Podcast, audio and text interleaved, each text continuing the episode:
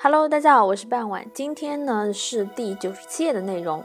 田横弑君，田成子名横，汉朝为汉文帝刘恒避讳，称为是田常，是齐国田氏家族的首领之一，为田氏家族第八任首领，承袭了父亲田启，担任着田氏家族首领。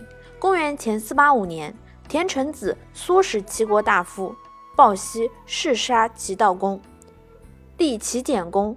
田成子和阙止任齐国的左右相。公元前四八一年，田成子发动了政变，杀死了阙止和齐简公，拥立齐简公的弟弟为国君，也就是齐平公。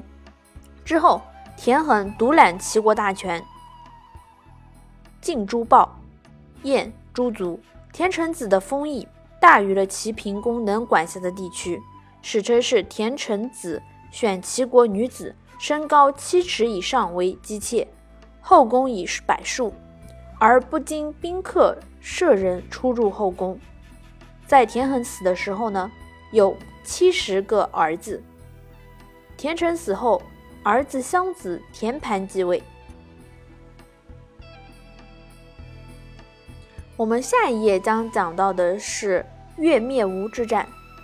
今天的内容呢，就到这里结束了。我们下期再见。